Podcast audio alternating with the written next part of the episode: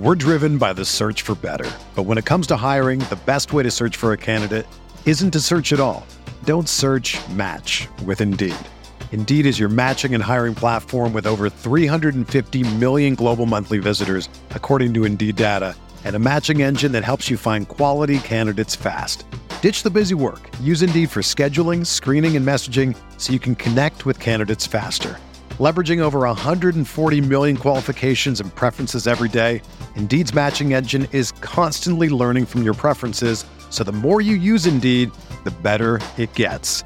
Join more than 3.5 million businesses worldwide that use Indeed to hire great talent fast. And listeners of this show will get a $75 sponsored job credit to get your jobs more visibility at Indeed.com slash BlueWire. Just go to Indeed.com slash BlueWire right now and support our show by saying that you heard about Indeed on this podcast. That's Indeed.com slash BlueWire.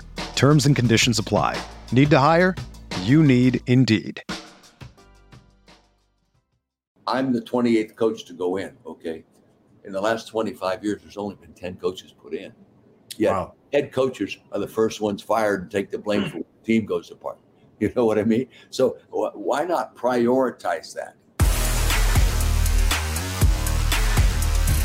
You are listening to KC Sports Network, the number one podcast network for today's Kansas City sports fans. With former players from your favorite teams, informed perspectives, and former insiders, this is the place for you.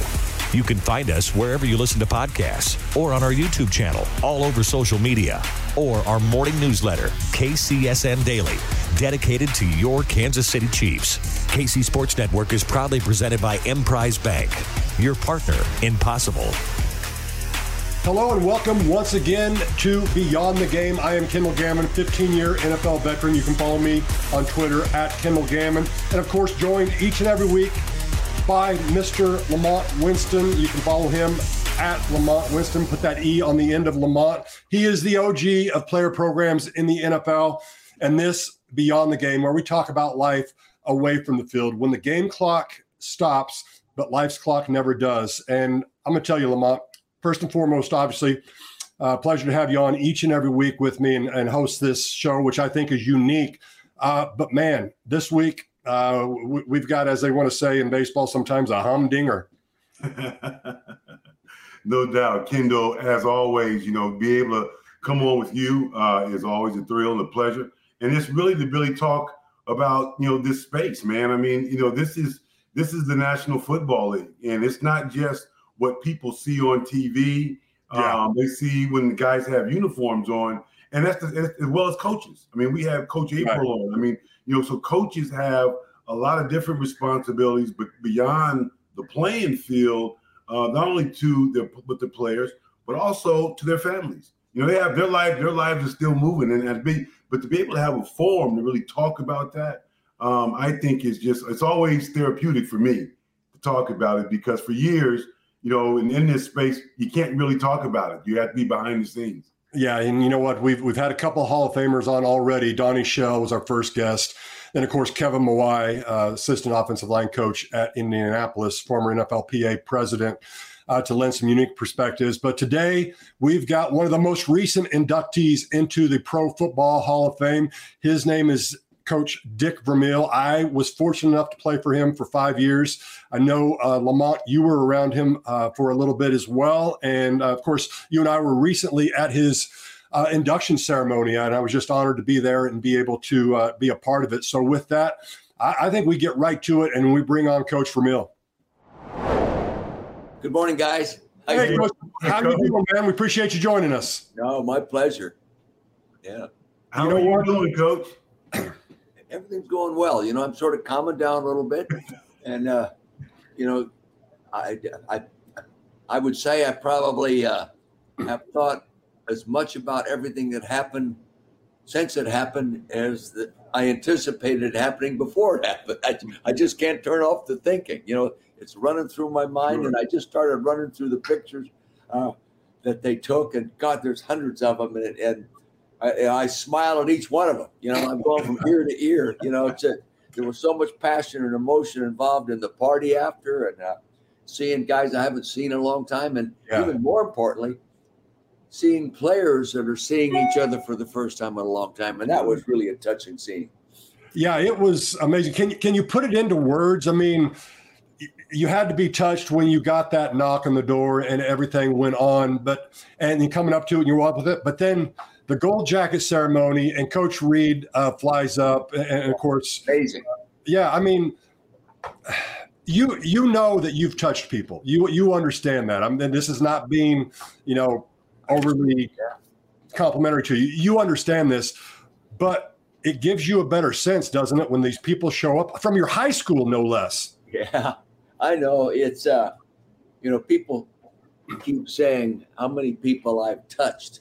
Right. I look at it the other way. I look at it how many people have touched me. I remember private conversations with you, and, yeah. and they're your sidekick there. The different problems we were confronted with daily for five years, and the mm-hmm. parties we put together for positions in the off season to bring people together. And uh, gosh, uh, those are memories that I'll that I'll die with, and hopefully yeah. take whatever direction they send me after that. We're having a hard time. He's his video is frozen up, but I'll, I'll I'll keep talking. I think one thing that Lamont was going to get into. Um, and he may join us back here in a minute. The technology is wonderful, but sometimes it's it's not it's not perfect. Yeah.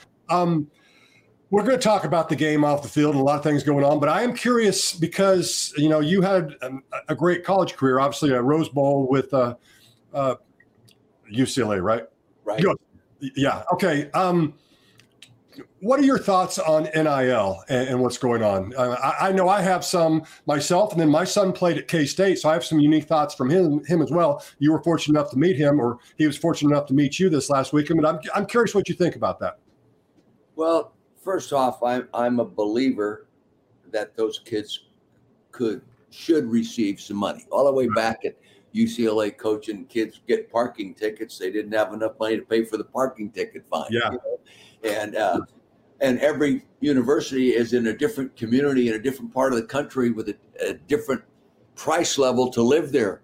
Yeah. You know, the dollar isn't the same in Pullman, Washington it is in LA, you know. So I, yeah. I really think the kids should re- receive some money, which they're going to. But uh, uh, I've always felt the scholarship they get for playing the game is a tremendous paycheck. You know, a lot of parents can't afford to send their kids. Yeah, I had a granddaughter got a fifty-five thousand dollar a year scholarship yep. to play field hockey at Villanova. You know, and she gets out of college, does a great job in school. She's got a job, but she's not making fifty-five thousand dollars a year yeah. full time. Exactly. So value in that, but uh, I think adding a stipend to that is the right thing and was the right thing to do. Maybe it should be a little bit more, but blowing it into a competitive world where you can earn more money because of your name. Right. I see some real negative contributions to that as we mature in that system. Yeah, yeah. I mean, I think in everything in life, uh, when it's new, there's always some unintended uh, consequences, and that's what we're going to see for a little while because some people are going to skirt the rules, and it'll be interesting. So, okay, let's um, you know, I, I want to talk more about um, some of the things off the field. I mean, if, if there's anybody that personifies uh, a head coach relationship with their players, it's certainly you. And I know that from uh, my five years with you. Um, I wonder, you you retired from the game from a long time after Philadelphia. I think you were burned out a little bit. You talked about Carol, you know, being being uh, smart enough to say, "Listen, you, have you've, you've got to tone it down a little bit." I'm, I'm paraphrasing.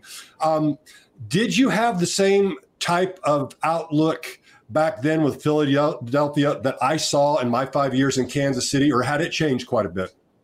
No, I had the same approach. You know, I, I think I all, all I ever was was a sophisticated high school coach with 100% involvement in football, no classroom, yeah. no PE classes thing. And I, you know, really, I never, I don't think I ever changed as a person or my, my relationships with my players. Uh, you saw it with my Hillsdale High School kids. Yeah. 78 and 80 years old now. You know, I, I, love that part of it. And that doesn't mean I didn't discipline them when they needed it, right. when they were kids, uh, get really upset with different players from time to time. But I always did those things in, a, in a, with the intent of helping someone be the best he could be. And some people need more help than others. That's yeah. Yeah, you know it's it's interesting. Um, I, will bring up one because I know it's it's it's it's not a secret. Uh, I know it's from my years, but I mean, like Dante. I mean, Don. Your relationship with him while he was playing, and then even since then, to me, uh, I, I, think is amazing. And this is somebody that I think that looks at you like a dad, and you guys stay connected even to this day. And that's something that I think most people don't really realize about things. Well, I think all people need someone that really cares about it. Yep. we all need to be recognized, we all need to be appreciated, and we all need to be praised. Uh-huh. Some people grew up with very little of it. Yep. Very little of it. And yeah. people grew up without stability within their the environment they lived in. And I always tried to be a, a coach that added some of that to them, especially when I recognized there might some of the the lack of it is holding them back from being what they possibly could be. So right. I'm selfish. I want them to get be a better player, better man, so we can have a better team collectively. You know. Well, that's, that's it was a little of a project. I yeah, no, that's exactly right. You talk about it. You want them to perform on the field, so you make sure their personal life is going well. We've got Lamont back in. Lamont, I talked a little bit about NIL in college, and, and Coach okay. on a little bit, but feel free to, to ask a few more questions now, now that you're back. Well, you know, Coach, in terms of you know, because I've I've kind of been watching this thing with with first NIL, okay, this name, image, and likeness, and you know, uh, uh, now you're in this money piece that's added to recruiting that's now pressured up, putting more pressure on assistant coaches and head coaches. I mean, it is, I don't know if Kim, is that, is that something that's good for the game in terms of the future? Or is it I just not good at all? I think it's scary. And I don't know this. I've only talked to a few athletic directors. I think they're scared to death too. How does uh, someone re, uh, recruit against University of Oregon and Nike. Yeah, yeah. Oh God, how yeah. do you do that? How do you, you know with the backing that Nike can provide and the emblems on the shirt and the value of the name tied in with the emblem on the shirt, and it just it's I think it's going to create problems that the people that made these rules didn't really consider. And mm-hmm. yes, a lot of kids are going to gain a lot of money because if they already have, from what I understand. But uh, I just I don't I just think in the long run there's going to be more negatives than positives. So, coach, again, now now think about. I'm just going to put you in the head coach seat now. Like you got you got you know a couple kids that make you know million dollars, two million dollars. What does that do to and and and and and and what does that do to your team, the chemistry of your team, when those kids that's making the money may not be the best players, right? And all of a sudden now they're not playing how does that play with your chemistry? How do you how do you talk to your team about that? You know, it's just one more problem a head coach is going to have to confront and learn how to handle. You know, you're no one's going to have the immediate response that's correct. You're going to have to experience making some mistakes in communication. You're going to have to experience doing some things right. You're going to hurt some feelings. You're going to gain some respect. You're going to lose some respect. We're all going to learn. I'm fortunate really now not to have to deal with that stuff because Lamont, you know, we always had issues that you yes, were dealing with on a, a, daily basis. Kendall, you knew, knew that you always had some kind of issues. Now you take that down into the college level where money's involved. Yeah, and let's say you have a, a player that ended up because of a highly recruited, great reputation, he's making a lot of money or already made a lot of money getting there. And now the kid that has zero dollar, he beats him out do you, do, you find someone to pay him equal pay? Yeah, yeah. You know? I, mean, I mean, it's just yeah, sure. I, I, whenever politicians get involved in these kind of things, uh, I, I, really think it it, uh, it helps a lot and hurts more. Okay, so then let's let's skip to the next one that's on the list: the transfer portal. I mean, you know, I, part of the argument I kind of understand, you know, because coaches come and go during you sign, you know, with, with X University um, and in two years or a year, your coach is gone, right? But yeah. the kids can't leave if something's not right. But the transfer portal kind of has created kind of this extra back door, if you will. Oh, yeah. You know, for if I don't like the coach now, I can leave. Yeah. Right. What's your thoughts there, coach? I think there's some value. There's going to be some coaches that are happy the kid's leaving. Okay. Yeah. get in that portal. You know, we made a mistake. You can't play here. You're not as good as we thought you were. And, you know, th- those things are going to happen too. I just think there's, you know, like anything, there's going to be some real positives. I just hope it is not abused, you know, right. uh, because, all right, I'm all conference in the Big 12, and now I'm going to move to the Big Eight, or I'm going to move Pac 10 because I have a better opportunity to make more money out there because my t shirt name on the emblem or whatever it's going to be is going to create a better income out there than it is here. Uh, when you start moving for reasons other than getting to play, yeah. then I think it, it, it distorts the value of the whole process. Yeah, and I and I can I can imagine where you know you think you know, your your your staff puts puts all this time into a young man, and all of a sudden, and you know you you're planning on them. I mean, how do they plan these days? And all of a sudden, after two years, he's gone.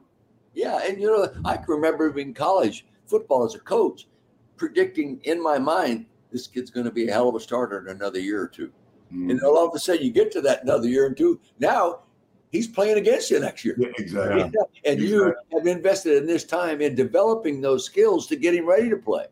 All most players with confidence in themselves think they ought to play sooner than they do. Okay, yeah. that's just, yeah. and I want them to feel that way. But hopefully, they won't lose the respect for the value of improvement on a daily basis. Mm-hmm. Just because I go, I go from UCLA to USC, all of a sudden I'm going to be a better player. You know, yeah. That's yeah, true. grass is what's the old slogan? The grass is not always greener on the other side of the fence. I wonder how many times these kids move in the portal and say, "Oh, what the hell am I doing here?" What did I do? you know, I'm 85 years old. I know a lot of guys have had a, a marital problem and divorced and remarried. And I talked to him today, and I say, "Oh my God, I should have kept the first one." You know, you know. So you just never know. You just never know. Coach, as you look back at your uh, college career, obviously uh, you saw people and how they performed on the field, but you're very aware of, of, what was going on off the field, I think, and if they did have problems or not, or things going on. So, number one, I would think when NFL coaches came calling, you had to be honest to, to, to keep that level of trust of them talking to you. And then once you got in the NFL, um, were you able to put stock in the coaches? And there were certain ones that, that you knew would give you straight and, and, maybe some that didn't? But but how yeah. important was that to you? Because obviously you want the most talented players but sometimes you know they're not the most talented off the field. Right. You know i i always tried to go on, on a gut feeling for the trust i have the person i'm talking with mm-hmm. in, like interviewing people hiring putting staffs together i was not a great interviewer I could never sit with a guy for two hours and determine he was a genius. You know, I but so I always use recommendations, but from people I trust. If Bill Walsh called me and said, hire Jerry Wampfler, I hired him. Okay. If someone told Rod Dowhower calls me and says, Coach John Matsko's a hell of a coach. He didn't work here in New York.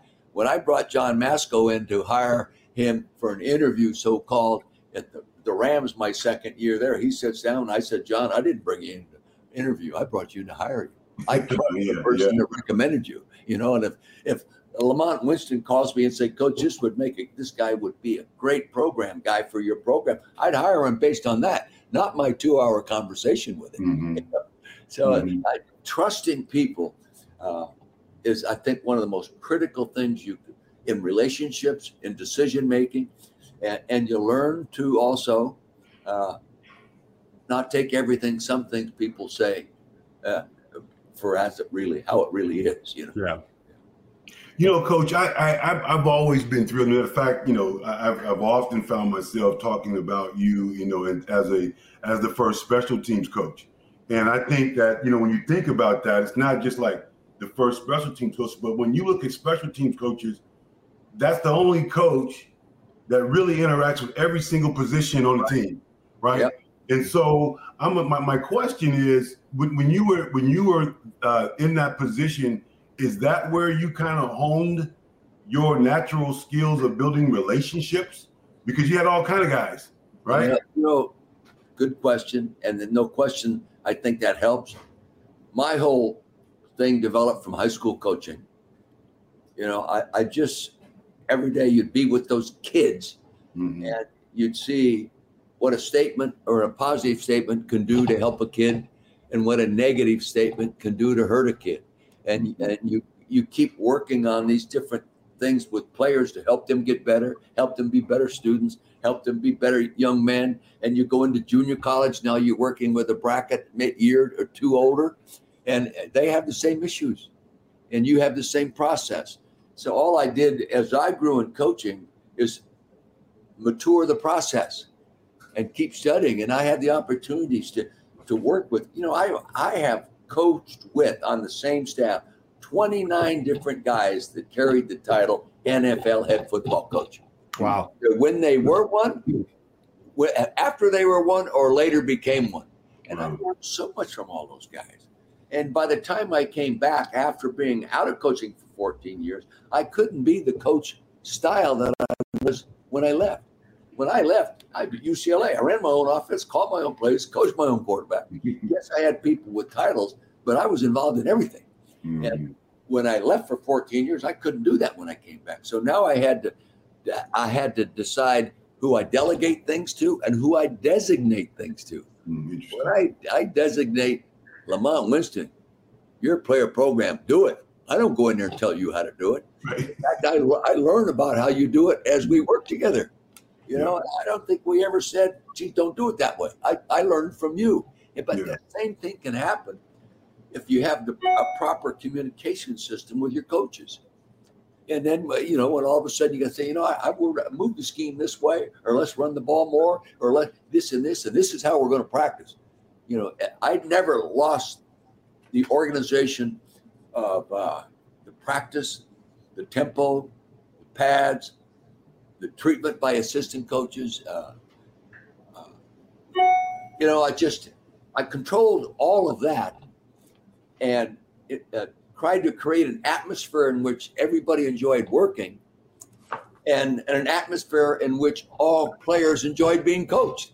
Mm-hmm. Even tough coaching, tough love coaching, or happy, fun coaching, you know? Mm-hmm. So, uh, yeah, it can be done. And every once in a while, you know, Lamont, every once in a while, blow my stack. For sure. Absolutely. Absolutely. Yeah. So, to get on somebody at what point, like when you were out that 14 years, I know you know you you just gained a lot. You used to tell us all the time, like, you kidding me? I get to go to all these practices. Yeah. I get to see how everybody's doing it. Yeah. Right. Right. When did you start seeing or hearing about player programs and and and kind of seeing what was in place that wasn't in place when you left football, but was in place when you came back? And I know when you started at the Rams, you had you know Kevin was there, but uh, was there some point uh, in that 14 year space where you said, okay, that has value. So I'm going to, you know, immerse, I'm going to have that position at my next stop. When, when did that happen? In that 14 year space of being out of it, remember, I'm on a practice field and in a meeting room all season, all mm-hmm. around the country, high college level and NFL level. There's some generalizations that I took from those 14 years. Number one, people want discipline mm-hmm. as much as they'll complain about strictness and hey, it was it was mentioned the other day at the round table when uh, the kid, excuse my mind, senior moment here from Jacksonville. Oh yeah, yeah. Tony Boselli said, you know, I, I the guy didn't really care for for Coach Coughlin when he coached me, but boy, do I care about him now. What he taught mm-hmm. me, and he put, you know, what he taught me and what a better player he made me, what a better coach, what a better person he made me, you know. And I, I have sat in NFL locker rooms next to a, a, great player and sit there and see a guy walk by and he say, Coach, if I were head coach, I wouldn't have that guy in my team. He says, We don't have any discipline problems because we don't have any discipline. Right. I got him say that to me. I said, How can you have discipline problems when you have no discipline? You know, they want it. Now they may bitch and they may moan. Yes. You go to Bill Snyder's practice at Kansas State. You talk about grind and work and work and work and look what he did. You go to Tom Coughlin when he was at Boston College, line up, beat Penn State, line up, beat Michigan, line up, beat Notre Dame. These kind of things with with structure, discipline. And yes, the kids, oh my God, he drove me crazy. But when it's all said and done, they admire and respect what they, the man did for them coach, you know, you watch Tom Osborne run a college football practice. You know, you uh, you watch Chip Kelly's football practices are amazing how well organized and stream and structure and movement and and you watch Don Shula. I often said to this at Don Shula, to me, he's General Eisenhower in the NFL. I mean, he is a general. He's a MacArthur. And you watch him coach at, there's a reason they're 17 0. And I guarantee you, every one of those guys was a little mad at him all season long, but mm-hmm. they died for him today, you know? Mm-hmm. So I, I'm convinced, even more so today, we need structure, we yeah. need discipline, we need standards that have to be met, and we need uh, a method of disciplining those that don't. And sometimes you got to be careful there. I've made a few mistakes myself in that, but uh, uh, but you know, Coach, with it's critical. It's critical. You know, Coach, with it, it, but with you know, with that though, it was you know, then you take that to the player when you take the jersey off, right? And you know he comes from no structure, yeah, right? Yeah. Or the structure he has is not a good structure, right?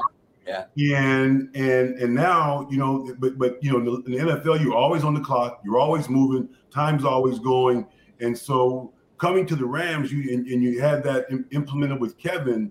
Um, uh, you know, how long did it take for, for you and your coaches uh, to really say, okay, like I got, we got this guy got value, but he's doing his value. It's more than just program. It's really dealing with players and beginning to find ways to uh, make it better. Find the structure, yeah. if you will, to be held. Yeah. Well, I don't know. I don't know if that's any one answer for that. My overall philosophy was you make them better on the field, you make them happy off the field. If all you want to do is make them happy, buy them ice cream. They'll all love it. You know, you, you, they've got to work. They've got to work, and uh, and they all have to work. And the other thing I learned in the NFL locker room that the second and third string kid never felt that he was treated as well as the superstar. Mm-hmm. Very few guys ever told me they were as happy as the guy that's treated as the superstar and paid more money. Mm-hmm. So, I, in my mind, when I came back, and I did it some in uh, Philadelphia, I learned that. But after hearing people talk, and then I came back in the structure, I made sure or tried to make sure that my long snapper felt he was as important as my quarterback. Mm-hmm. And that the guy who was my third quarterback felt he was every bit as important as the starting quarterback. Now he's not going to get the same reps and he's all that, but he's going to get the same treatment. He's going to be given respect. I, I say, to me, everybody became an all pro. If you're mm-hmm. on my roster, you're an all pro. And, uh, and we're going to treat you like that. And it's amazing. Some of my, the other day at our party, there were kids there that I cut after one year. I yeah. cut uh, 1976. He was there and he was so happy to see me. But he, he knew because how he was treated and dealt with on a daily basis, he didn't have NFL talent. But we well, as if he was going to be an NFL talent. And when he got out of coaching, you continue to help him, help him get his next offensive line coaching job. Stay in touch with him, and these kind of things. And uh, you know, I, I that to me was really added depth to our overall approach to working with young guys. Well, you saw it the other night. Well, you guys were there. I mean, there were so many people that enjoyed seeing each other, starters and all pros, gold jacket guys and backup players. They're they're brothers, you know, they're brothers. Coach, I remember, I remember, and I, and I hadn't seen either one of these young men since we left there. Was Chris Horn and uh, Dave Klemic, right? Yeah. And yeah. so I will, I'll never forget that training camp. And you know, we you know training camp now. At some point, they're gonna start dealing with roster and yeah. looking at who who. And I remember and, and both those kids had talent. They may not have been like what we had in front of them, yeah. but you saw something in them.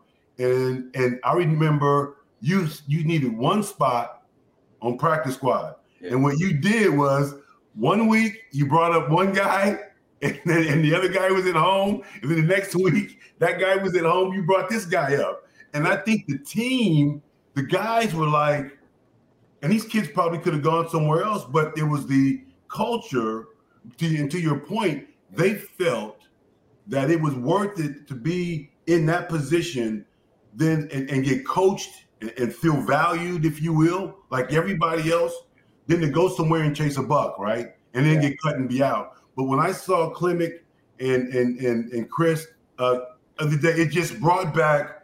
I'm like, this is unbelievable, right? Yeah, well, both those. Of course, I'm very close to Dave Klemic. Yeah. His father deserted the family of five when they were kids. Deserted them. Okay, deserted them. Great kid. And remember, he ended up being the fastest guy in the team. Remember, Fastest guy on the he team. Dante ran. You can see it on YouTube. They ran the forty against each other. They were nose to nose. Yep. But and I say his he and his wife and baby have been in his home within the last couple months. Okay, so we remain close. And uh, and Chris Horn, I always believed he could play, and it was uh, I didn't want to let him get out of there. Yet if you remember this, 2004, we we we come off a 13 and three season, and we lose a playoff game because the touch winning touchdowns called back. Okay. Right. So we we go 0 and 3 the first three starts. Remember? Then we go to Monday night game in Baltimore, not far from where I'm sitting. Baltimore Ravens. They're a good team. We're 0 and 3. Who has to play a lot because of injuries is Chris Horn. Mhm. Who was the star of the game? Chris Horn. Okay. Yeah. Yeah. Unbelievable. Although he's not supposed to be able to do what he does, he could do it. And Yeah. it's important for coaches to recognize who those kids are, and then provide them the opportunity. To, you know, look at Sam Mills Yeah. in the Hall of Fame. He's not supposed to be good enough. I have London Fletcher, Kurt Warner. Those guys were not supposed to be good enough. Your job as a coach is to recognize who they are and make sure they make you look smart. And Mhm. Chris Horn, Chris Horn played like a legitimate starting wide receiver. Yes, he did. Then the next week he sat down. Yeah, that was just unbelievable. It was just really bothered me. See, that, that bothered me. But uh, I think I think it's with the different rules they have today because of COVID and all this stuff that it, it increased opportunities for kids in that, in that situation. But Chris Horn came from the West Coast to be here.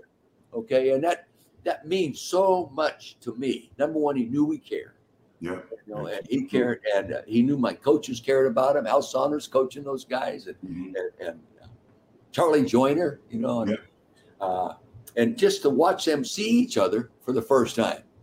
It's more than a hug; it's an embrace. Yeah, it was it was it was tremendous, coach. It was it was it was it was fired up. it was it was really something. So, something. coach, I'm gonna throw something at you. So you you you again you had you talked about it earlier, and I want our listeners to be able to like really pick up on this. Like like head coach's job is to see beyond kind of where everybody's at, so he can anticipate things for everybody. So you you added some secret sauce when you were at the Rams, right? Tell me about Billy Long and that secret sauce because he was a college coach, I think, at the time right. when you guys came to talk about Billy and, and, and that secret sauce and the impact he had. Well, you know, when I came there, Billy Long was coming to training camp as an assistant strength coach as uh, a free. I mean, they didn't pay him, just mm-hmm. as like an intern. They he didn't get paid. They paid his expenses, and I watched him communicate with different people. And you know, a, a, a, a black man can talk to another black man different than maybe I can talk to him. I may I may Yep. say the same thing, but I won't say it the same way Billy would say it. You know, Mhm. and I, I started watching him. I I started watching him. I start, then I started asking him to come back more often. He had to go to work. Yeah. You know, so then I, we get playoffs. I bring him back for the playoff game. You know, but I I can remember giving him the squad to talk to. And we were we were not a very good football team. The first year we lost eight in a row. That's hard to do. You almost have to throw games, lose eight in a row. And we did. And I would give Billy the day he left. I would give the team. Now here's a guy not on your payroll. Say, Billy, talk to the team, and he would point at certain players and get after their butt in front of the whole team, like I would not do Mhm. and they you could hear a pin drop. So what happens uh, when I come back into coaching? I call him. I say, Billy, I need you to come with me.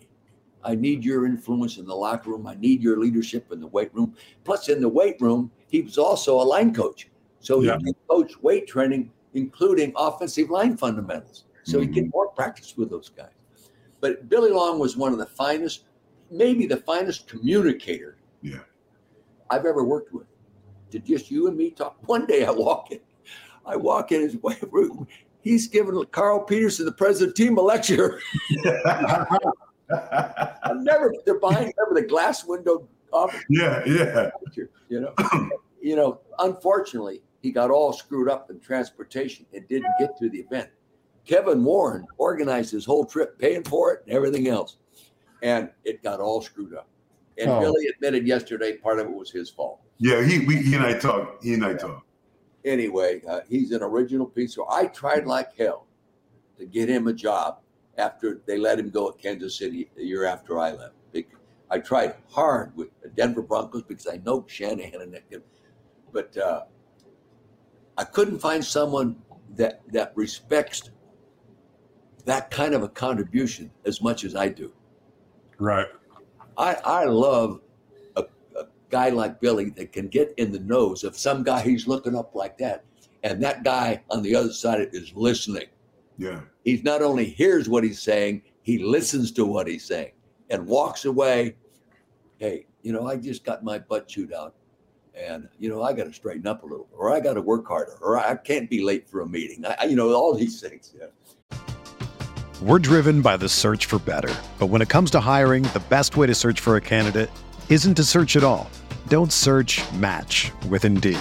Indeed is your matching and hiring platform with over 350 million global monthly visitors, according to Indeed data, and a matching engine that helps you find quality candidates fast. Ditch the busy work. Use Indeed for scheduling, screening, and messaging so you can connect with candidates faster. Leveraging over 140 million qualifications and preferences every day, Indeed's matching engine is constantly learning from your preferences, so the more you use Indeed, the better it gets. Join more than 3.5 million businesses worldwide that use Indeed to hire great talent fast.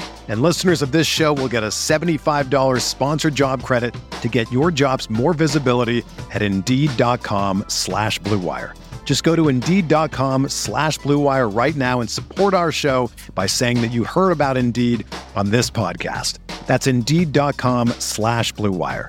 Terms and conditions apply. Need to hire? You need Indeed.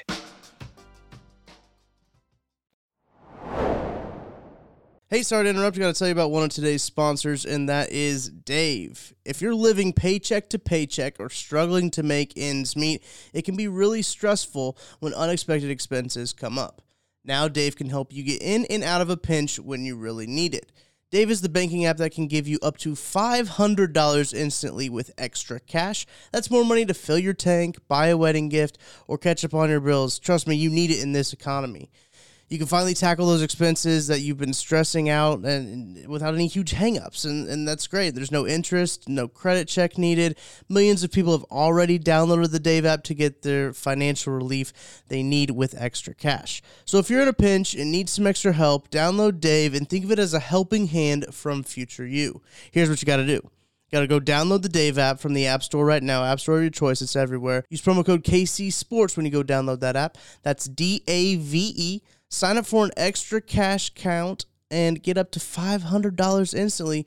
For terms and conditions, go to dave.com slash legal. Instant transfer fees apply. Banking provided by Evolve, member FDIC. Future you will thank you.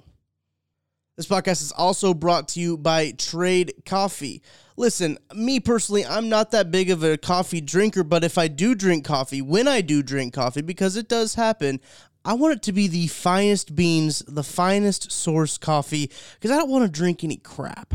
And th- at Trade Coffee, they're incredible. They connect customers with the freshest and best tasting coffee they've ever made at home by partnering with the country's best craft roasters. There's one in Topeka that I've had. It's absolutely incredible. These are independent businesses from big cities and small towns, and trade customers are truly impactful for these independent roasters, often being the largest so- source of new growth for them. So, if you love to help out small businesses, you going into trade, trade helps out these small businesses by getting you guys into contact. And I know, especially in this economy, you want to help out these small businesses as, as much as you can.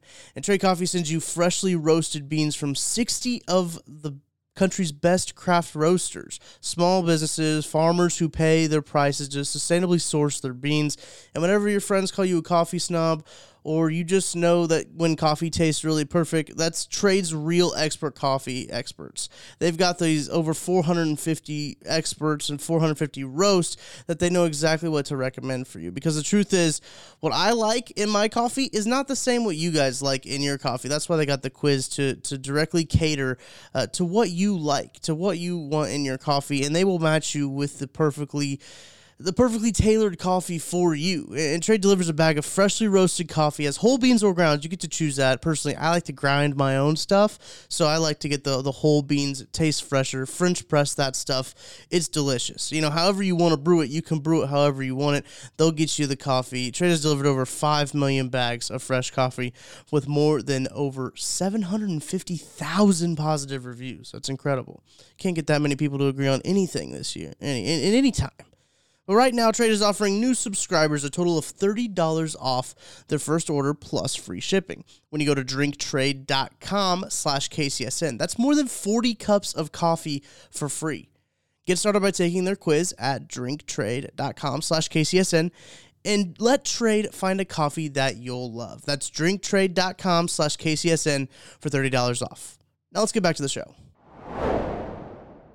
Yeah. Coach, I remember, like for me in my in my role in player development, you know, it's it, it's always having your relationships with the coaches and and and because it helps you really whatever you're dealing with with the player, it, it, it helps you, right? It, it's a, and so Billy uh, and I just connected because we're built we're like the same. Like you gotta you gotta get after it, but you gotta get after it with respect, right? Yeah. And I I remember Billy was like, "We're not gonna sit in practice." Yeah.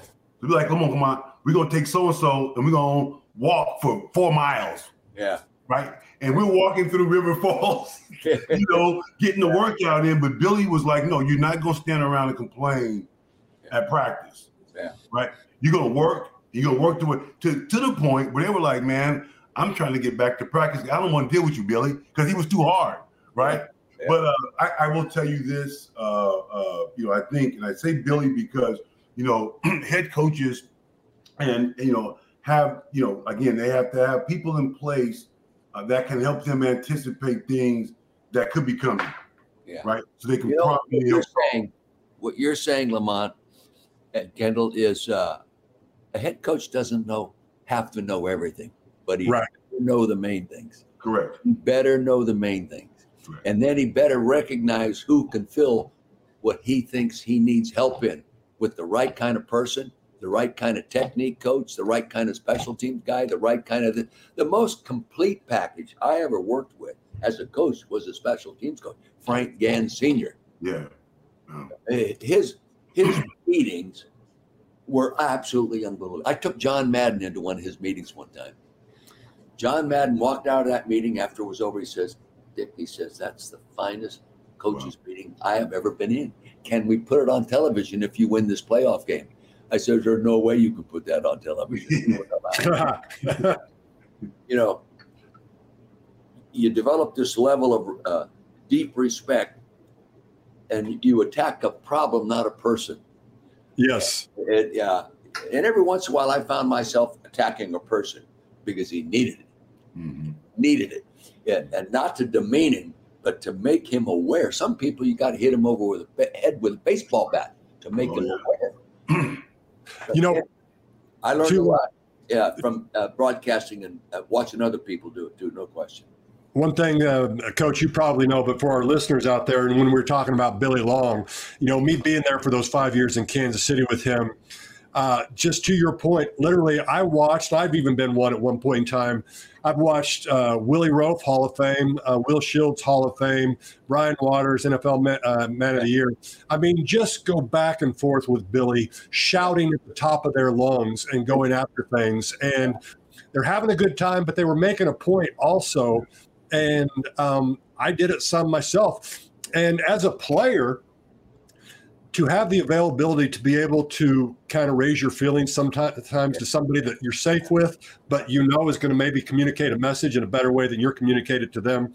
Yeah. Uh, you know, that just had to be, like you said, so valuable for you because I mean, you probably got the message that Willie Roaf for for or uh, Will Shields were talking about, but you didn't get it in the fashion that they gave it to Billy, which was screaming and, and pretty pissed about things. And then then you think about things. Yeah. Well, you, you mentioned Willie Roaf. No, he's one of I love the guy. He's Yeah. an amazing guy, and I only got the coaching through. He came there to our program in Kansas City, and like a lot of old timers think, well, you know, I'm going to come in, I'll just I'll warm up during the week and play the game on Sunday, and I don't believe in that approach. Right. And I I would get on Willie. I would get on. I went in the office. I remember. Well, I went in the offensive line room and I told him, I says, Willie, you know, I, I coached your college offensive line coach. I know him. You know, your college football coach, I know him. He coached for me at the Rams. If I showed them your practice films, they'd puke. They wouldn't know it's Willie Roaf. They'd get all over you. And I would get all over Yeah. that in the offensive line meeting room. You know, Willie said thank you when he went in the Hall of Fame. Yeah. Yeah. man. Thank you. His father said to me at the party after Willie's induction, Coach, you- really helped him finish his year strong. His, his years last year strong and get him in his Hall of Fame. Thank you. You know, no matter how good you are, me, everybody, someone, sometimes you have to be set straight by someone you respect. You know. Sure. You know, and you gain that coach, you know. you know this. Sometimes you do it with a person and they won't speak to you the rest of their life. You know, Yeah. you're going to lose some doing that. You're going to lose some doing that. And you know, and you know, coach, I think like with that, and people have talked to me about that over over my career. It's like, you know, some people don't know how to communicate, you know, the the effect that you've had on them, even if you had to get after them, right? Right. But they know their own truth. Most most people know their own Way to put truth. Yeah. Right. You know what I mean? And and and as long as I knew, as long as I walked away knowing that I gave my best, I was able, you know, to, to sleep at night, right? Because Yeah. um, you know, again, you know, it, it, it and I learned this a long time. Marty Schottenheimer told me this when this whole player programs development thing started. He said, Lamont, he said, I'm gonna say this to you. He said two things, a couple things. One, he said, you know, players when they're trapped, okay, they'll they'll fool you. Like like when they're trapped, they'll fool you. So he said, be careful. He said, now to your point, I don't need to know everything, but here's going to be our barometer. If it's going to threaten his life, the organization, right, embarrass the organization and hurt someone else, I need to know. I said, Coach, fair enough. Yeah. You know, you, you, you just mentioned a man that belongs in the Hall of Fame. And I said it the other day. If I'm in the Yeah. Hall, he belongs in the Hall what of you Fame. did.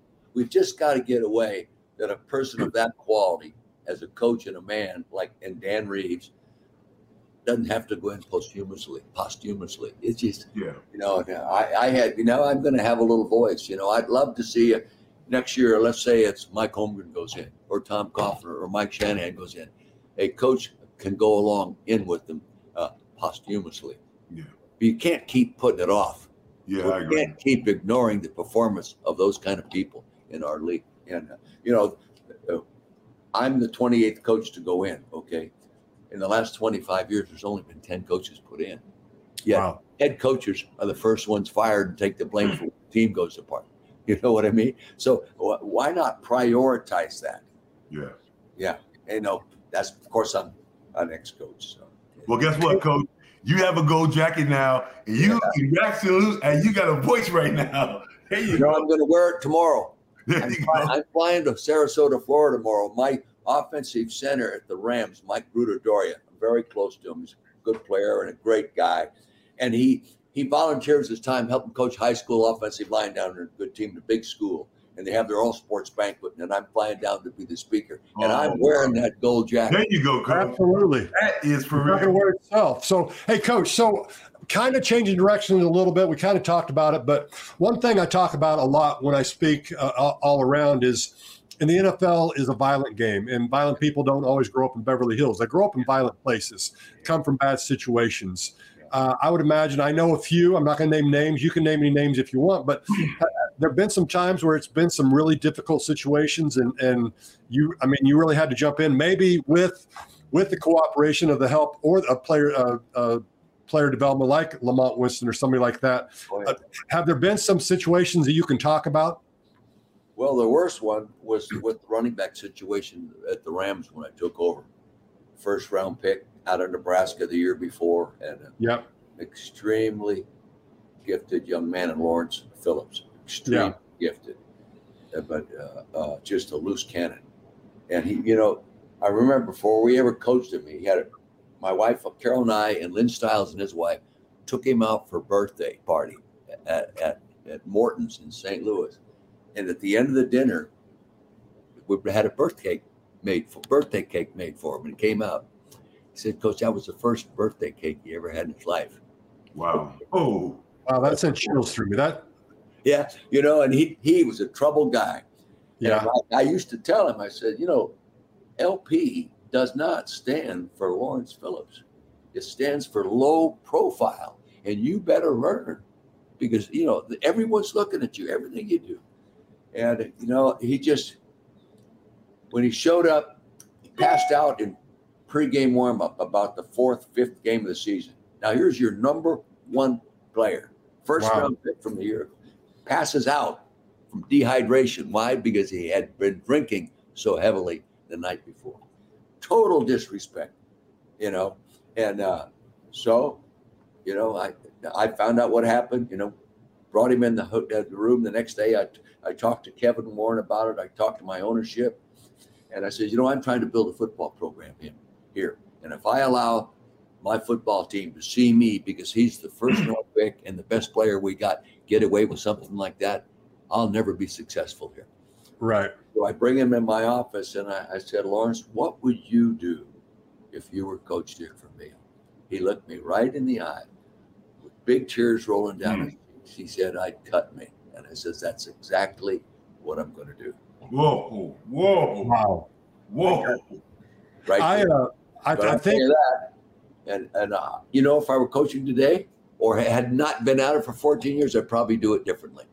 right. you know, I'd probably do it different because the end result, if I got him a job with Bill Walsh, the 49ers, then he got kicked off that team for getting in a conversation with a coach, you know. Wow. He just, you know, he had too many scars, too many scars, you know, like you said, uh, the different environments some of these kids have. And me, I would sit in my office and listen to somebody tell me something about, you know, coach, my father put a cock pistol to my forehead when I was 15 years old. I could, and you know the name of that person. Yeah, I do. I won't tell you who it is, but you guys played with him. Okay, so you know we don't know. That's why I love in the spring our our dinners with the Yes. at the house. You sit around that table, you hear things you would never hear on the practice field, never hear in a meeting room, and never hear in your own office in a meeting.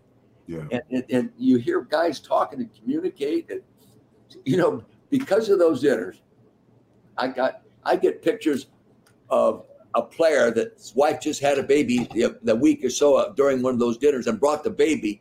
Now they send me pictures of the baby he's 20 something years old or he's playing at so and so college you know that's so rewarding it's so rewarding yeah Well, you know, Coach, I remember you you at those dinners, and again, it speaks to you know uh, just the totality of you and Carol, and and really reflects um, uh, your your your your past because to your future because you would get out of practice. So Carol's gonna get these big giant. I've never seen potatoes that big since, right?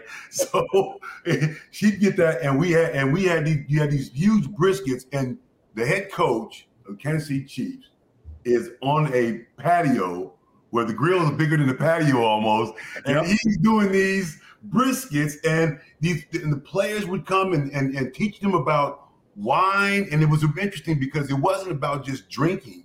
no, You know, you not had at somebody all. involved. It was about Relationships. how to how- learning wines and and so again it, it- to, to watch play and I would sit back sometimes and it, it's almost like the players would like exhale like they were all in their own living rooms and just relax. They probably talked to each other more at those dinners oh yeah than they did.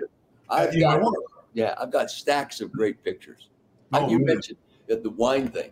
Okay, I was born around wine. It was never an alcohol. It was part of your meal. Yeah.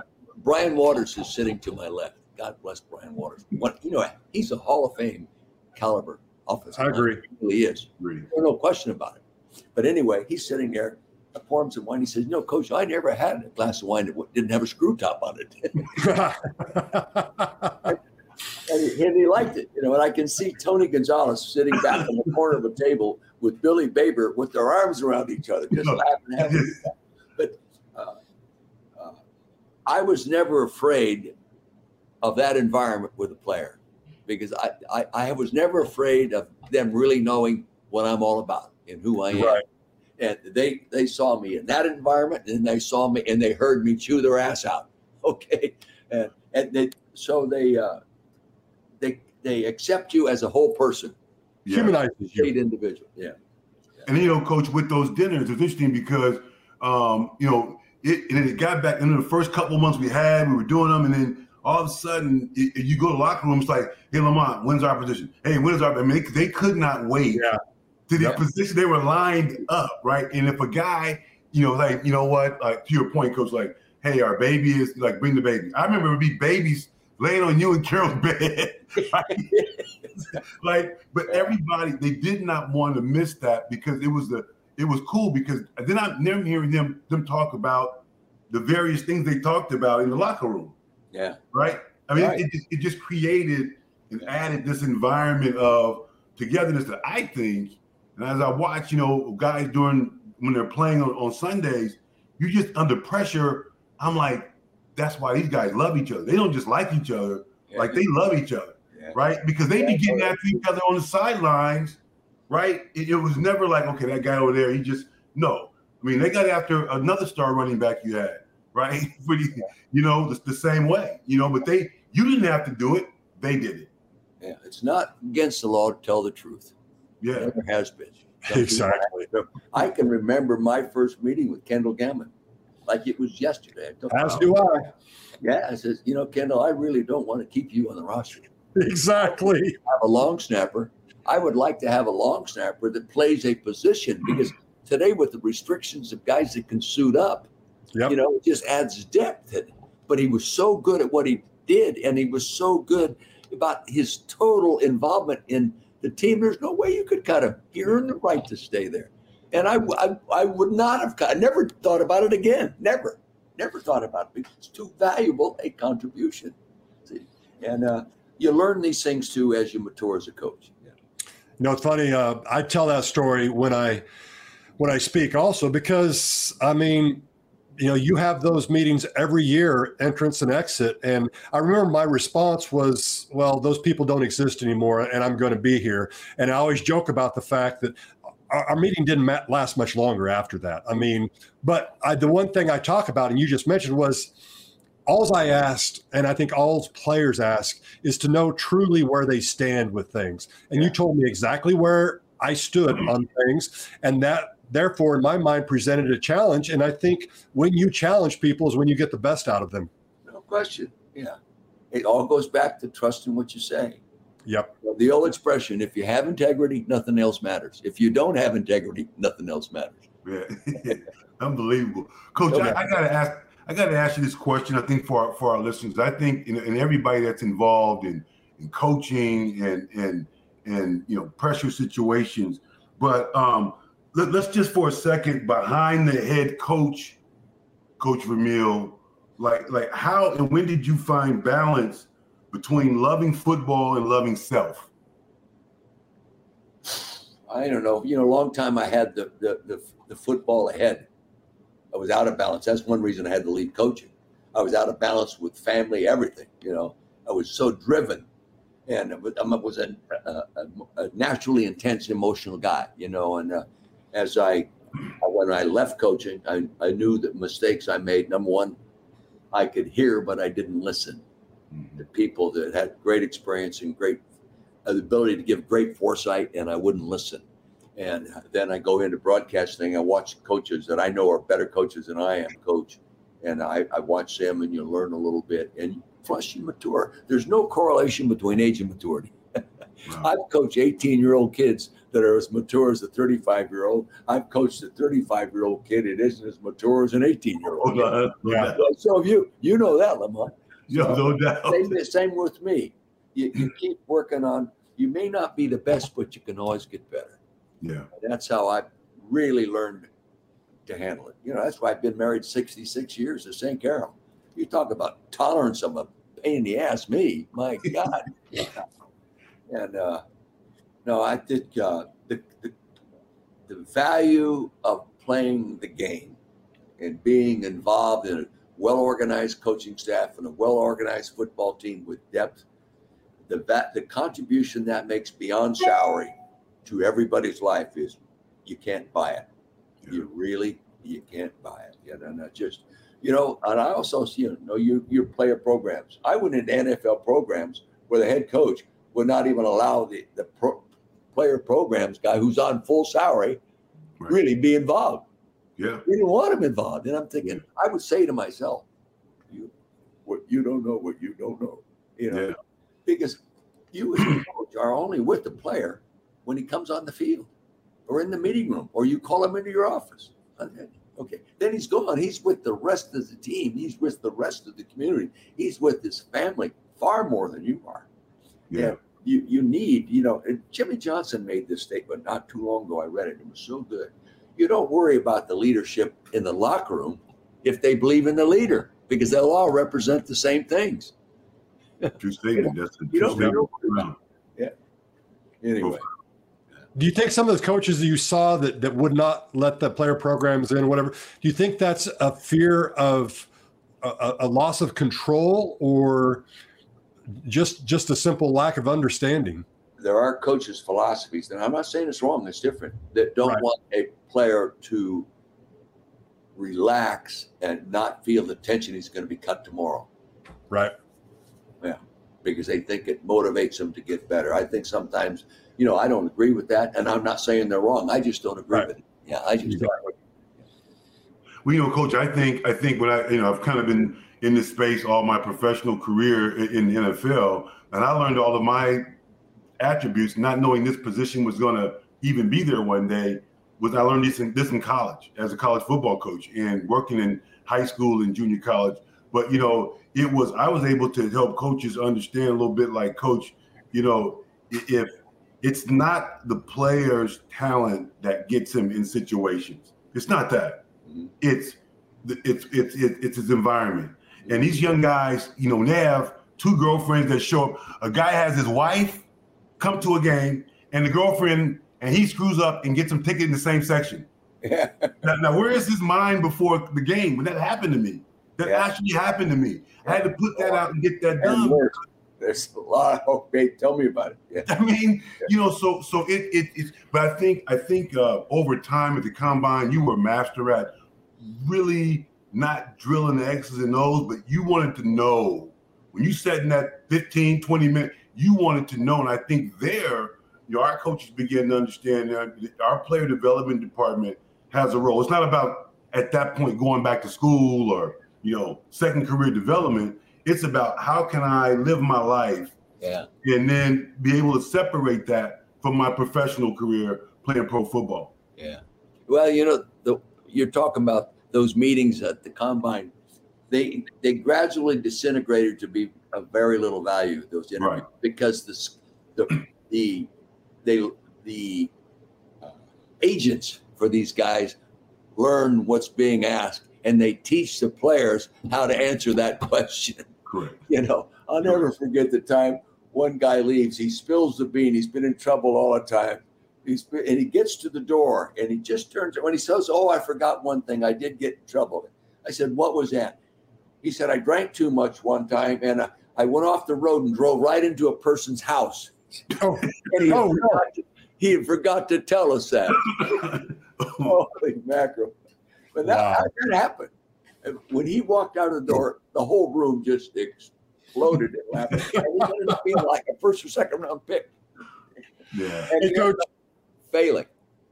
Oh, I bet. Hey, coach, I know we're getting to the end of the hour and, and uh, don't want to take too much time. You got a schedule. I'm curious as we start to wrap it up or wrap it up here. Is there one moment in, in your football career that just stands out above everything else? Well, I'll tell you, uh, if, if from a football coaching standpoint, I, I, go all the way back to the Rose Bowl. Okay, uh, I ran my own offense. we'd beaten, been beaten uh, 41 to 21 or something like that in the regular season by the Ohio State Buckeyes, number one team, supposedly one of the finest teams ever assembled. And then we uh, we beat them in the Rose Bowl, and uh, uh, I just that game just mm-hmm.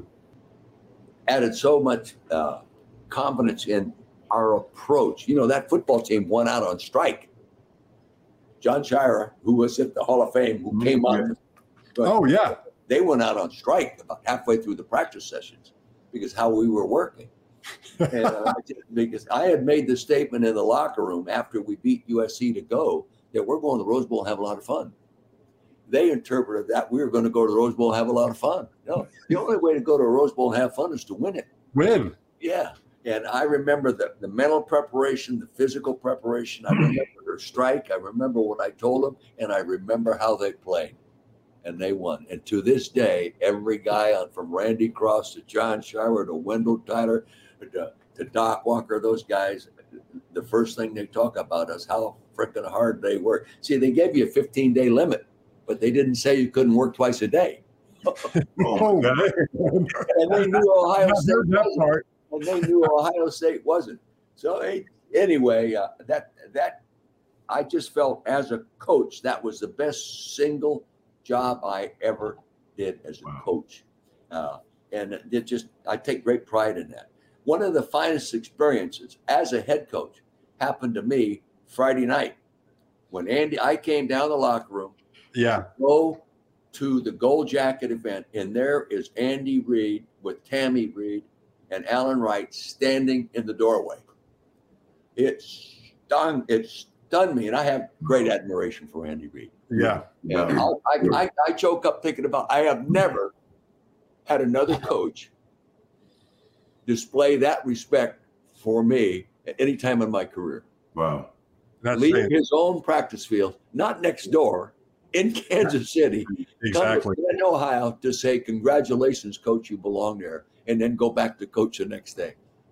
Uh, that was the finest, finest uh, level of respect I have yeah. ever been shown by someone in my profession. I'll never forget it. Yeah.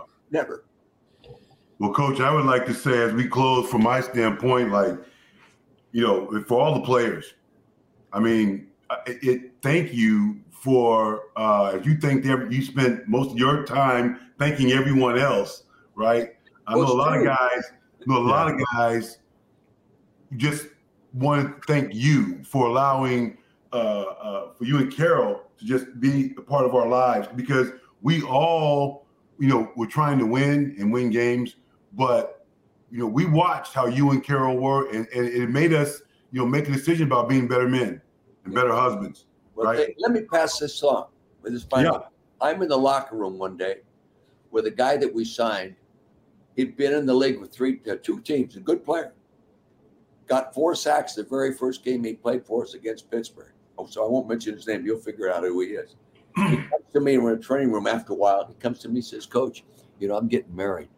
I'm getting married soon. He says, I admire the relationship you and Carol have and how you are with the team and the players and your coaching staff. He says, That's a great example for me. That made me feel so good That's that awesome. there was a contribution being made other than how he plays football. Well, that's how I feel, coach. And I wanted, again, I'm speaking for Lamont, but I'm also speaking for all the other guys because, you know, it, it, it sometimes, uh, like the old saying says, you know, people may not read the Bible. You may be the only Bible that they read. So it, it, it's how, it's, it's how you, it's how you walk. thank you, coach. Yeah. Yep. You. Thank Thanks again, Coach. We know uh, we appreciate you having on, taking up some of your valuable time. Congratulations once again. Congratulations. And have a great time uh, down in Florida. Yeah, I will. All right. Yeah, anytime I'm here. Take care. Talk to you later, Coach. Love okay. you both, guys. Love you both. Love you both. Well, now, folks, if you didn't get something out of that, um, you're not paying attention. I mean, Lamont, uh, he is real. I mean, and and trust me, he, he meant what he said in terms of caring, but he also meant when he said when he could get after somebody's ass. And and th- th- there was there was a, a side of him that was no nobody any more stern or whatnot than any other coach that isn't looked upon well. I mean, he got he got after you, but he also showed you that he cared, which I thought was a pretty cool deal. We you know, you know, you know, coach, coaches, coaches about winning, and you know, and and and and what he said, and, and he, we saw this on a daily basis. Fun is when you win. Yeah. And and and if you and if you are having, if you're winning in your relationship with your wife, girlfriend, whatever that may be, you're winning. Yeah. You're winning and you're having fun. Yep. Right. And and and and in order to win, you have to have crucial conversations at times. Right. And and those aren't those those don't those don't feel too good. And we all have, you know, kids. You have, you know, two huge, beautiful sons. You know, it wasn't always easy. No. you know, to, to, have these soft conversations, you had to, especially that young one that I met the other weekend at six foot eight. Like it's kind of you know, smart me and can kick my ass. I mean, yeah, so, but you, it, it's it's it, it's big. Coach was willing to have those kind of conversations, and players knew that he cared. Right, yeah. he wasn't doing it and yelling for everybody to hear it, and you know he he was doing it because he saw you not having fun and not winning, and so and and he cared that you know you your how you were affected the people on your team.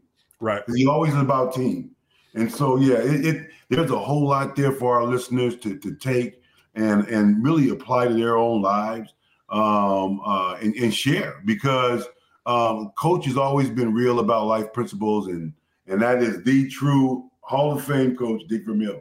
I'm yeah. just blessed to be around you. Absolutely, I don't think we can close any better than that. Folks, we appreciate you coming beyond the game where we talk about things outside the white lines when the game clock stops. He is Lamont Winston, OG of player programs in the NFL. I'm Kendall Gammon, 15 year NFL veteran, and we will see you once again soon on Beyond the Game.